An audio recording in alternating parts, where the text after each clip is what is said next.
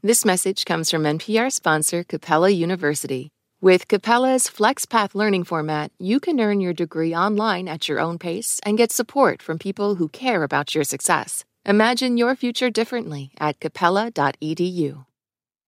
Hey there, my name is Hannah, and I am currently in Milwaukee, Wisconsin, getting ready to visit Wisconsin's High Cliffs State Park. You're listening to Shortwave from NPR.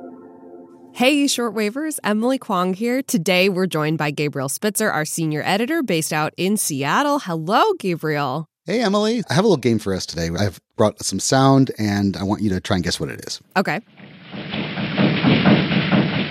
Whoa. That's um that's kind of cool. It's like raindrops playing the drums, you know, landing on like boom boom boom boom boom boom boom boom boom like a like a like an army is coming. I like it. To me, it sounds like a kind of like a choo choo, but um, it's actually neither of those things. What you're hearing is a bunch of little earthquakes that are oh. happening underneath a volcano. Uh, and in this case, it's Mount St. Helens in, in, Washington state. It's not what you would hear if you were there and put your ear to the ground. It's seismic data that's collected from these seismometers. And then you can take those seismic waves and speed them up to the frequencies where human beings can hear them. So that's what this is. It's like 15 minutes of data squished down to about seven seconds. that's cool. Want to hear another one? Yeah.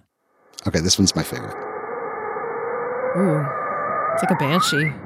Oh, it sounds like a balloon just got into a car crash. the researchers call this a volcanic scream. Uh, and this happened at Mount Redoubt in Alaska in, in 2009. And again, it's just a swarm of little earthquakes preceding a big eruption. So, are scientists just out there making sounds for fun, making mix tracks? What is this? It is kind of for fun. I mean, the audible version of this is mostly for non scientists, but the data itself that it's based on is really, really important. So I talked to this volcanologist named Jon Major. He is the chief scientist at the U.S. Geological Survey Cascades Volcano Observatory here in Washington. Mm-hmm. And he said that this is like the, the language of the volcanoes. And if you want to know what they're going to do, you need to learn to speak it. They're chattering all the time. That's just typical background, normal activity. Then when we can get our earliest possible detection of things that are abnormal, then that allows us to prevent volcanic eruptions from really becoming volcanic disasters. So, more data is better, but there's a catch in this case, and that's that a lot of the volcanoes in the US are on protected lands. And that can sometimes bring the scientists into conflict with conservationists. We're doing a bunch of stories this summer on science in public lands, and today, the tug of war over a particular sleeping giant in the Pacific Northwest. I'm Emily Kwong. I'm Gabriel Spitzer. And you're listening to Shortwave, the daily science podcast from NPR.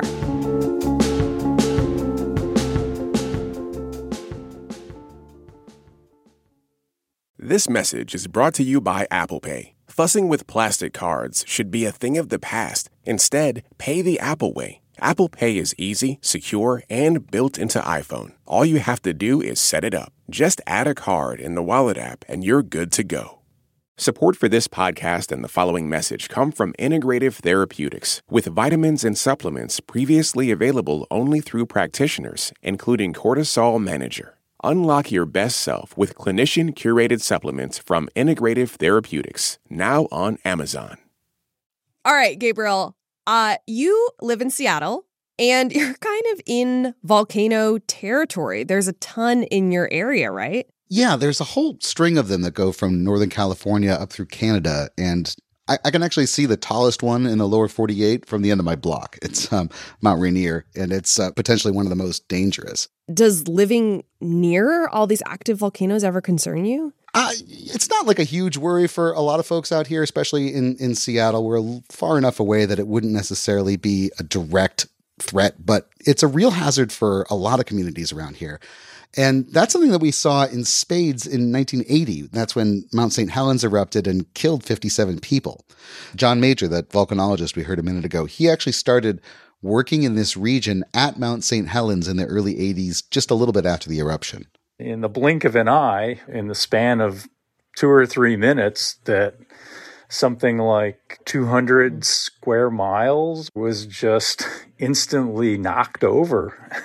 and the whole landscape had been scoured right down to the bedrock. The soil was gone, the trees were gone. Yeah, life can change in an instant when you live close to a volcano. And it's just a stark reminder of how powerful they are. Yeah, exactly. And so after that Mount St. Helens eruption, you know, the scientists, they really stepped up their, their research and their monitoring and, and they started putting monitoring stations at some of the most potentially hazardous volcanoes, including Mount Rainier and Mount St. Helens and others. And they've made a ton of progress on a lot of these volcanoes, uh-huh. but not quite on all of them. Right now, there's only one seismometer on Glacier Peak. It has a history of explosive eruptions. There are communities downstream potentially at threat. And with one seismometer, it doesn't give us enough uh, hmm. capability to be able to detect the earliest possible signs of unrest at that volcano. Tell me about Glacier Peak. I don't know if I've ever heard of it. Yeah, Glacier Peak is this 10,500 foot tall mountain that to me just kind of looks like a big scoop of vanilla ice cream kind of plopped mm. into the middle mm. of the North Cascade Mountains. It's pretty remote, but there are some small communities out there.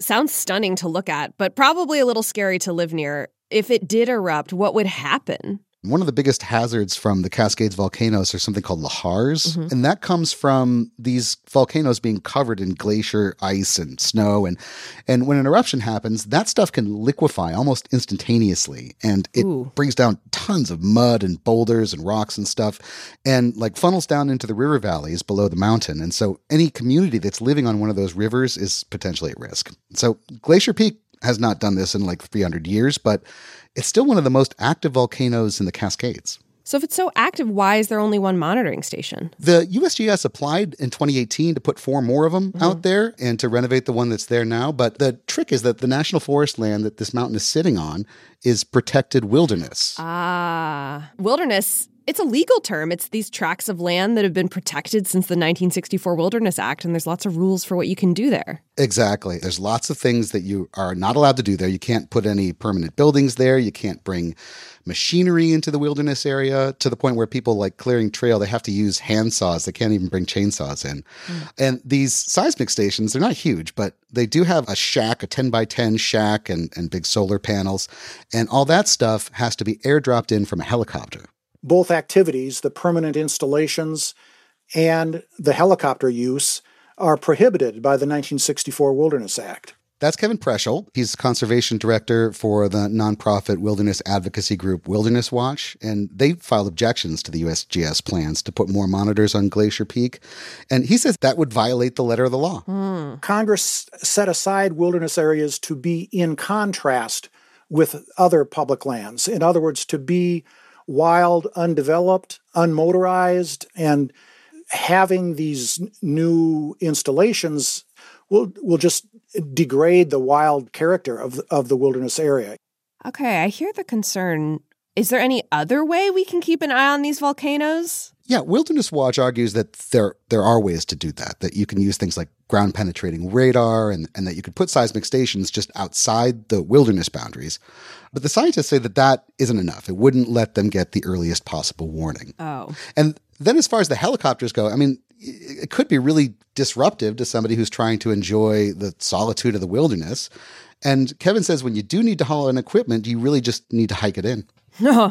No, to put up one of these stations. Yeah. Uh, so, how much stuff are we talking? Well, I had the same question. I called up uh, somebody who does this work. Rebecca Kramer is a geophysicist with the Cascades Volcano Observatory, and she described field work like this. There are stinging nettles, there are tripping hazards, there are just all sorts of things that want to want to break your ankle. And the batteries that we use for these sites uh, weigh about 70 pounds a piece. And those 70 pound batteries, there can be like 10 of them per station. Each station can have as much as 2,000 pounds of gear. Oh. And it's like a two day hike to get to the site. So it's just, it's not practical to hike them in. All right. I see some of the drawbacks to putting up one of these stations. Um, can one suffice? Just having one on Glacier Peak?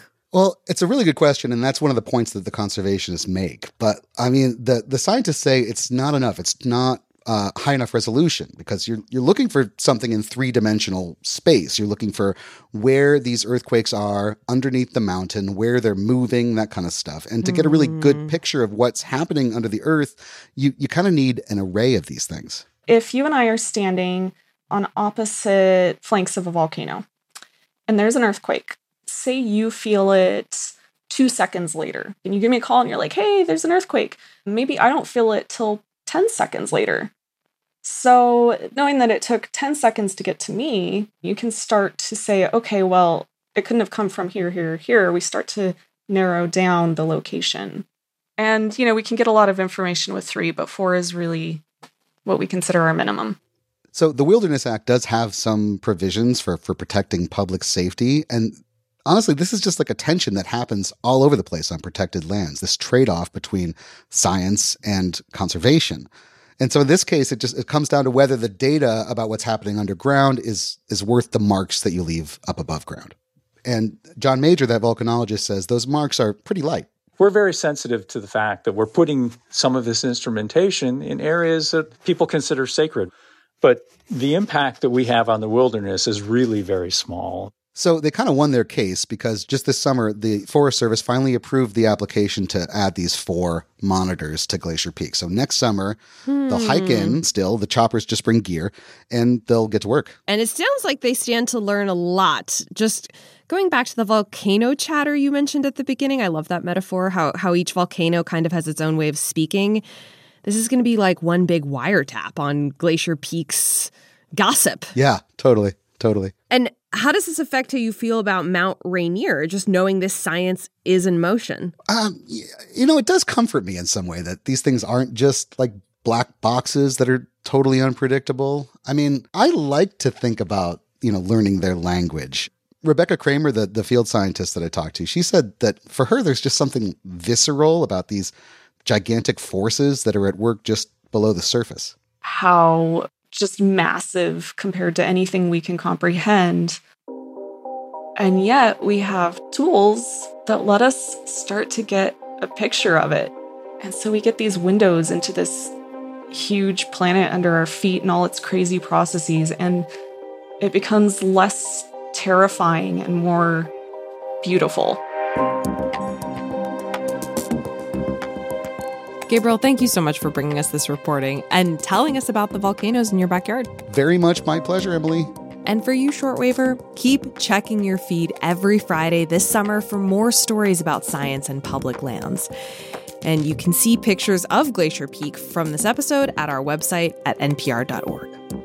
This volcanic explosion was produced by Burleigh McCoy, edited by Rebecca Ramirez, and fact checked by Rachel Carlson. The audio engineer was Natasha Branch. Gisele Grayson is our senior supervising editor, Beth Donovan is our senior director, and Anya Grundmann is our senior vice president of programming. I'm Emily Kwong.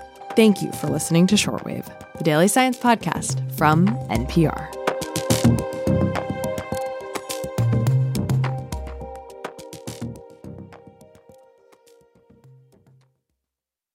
Support for NPR and the following message come from Rosetta Stone, the perfect app to achieve your language learning goals no matter how busy your schedule gets. It's designed to maximize study time with immersive 10 minute lessons and audio practice for your commute. Plus, tailor your learning plan for specific objectives like travel. Get Rosetta Stone's lifetime membership for 50% off and unlimited access to 25 language courses. Learn more at rosettastone.com/npr.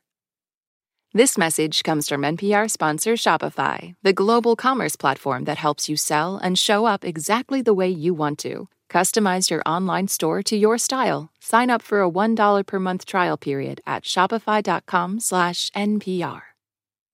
At this year's Oscars, Oppenheimer took home the award for Best Picture. Emma Stone and Robert Downey Jr. also picked up wins, and Ryan Gosling brought the Kenergy. For a recap of all the highlights, listen to the Pop Culture Happy Hour podcast from NPR.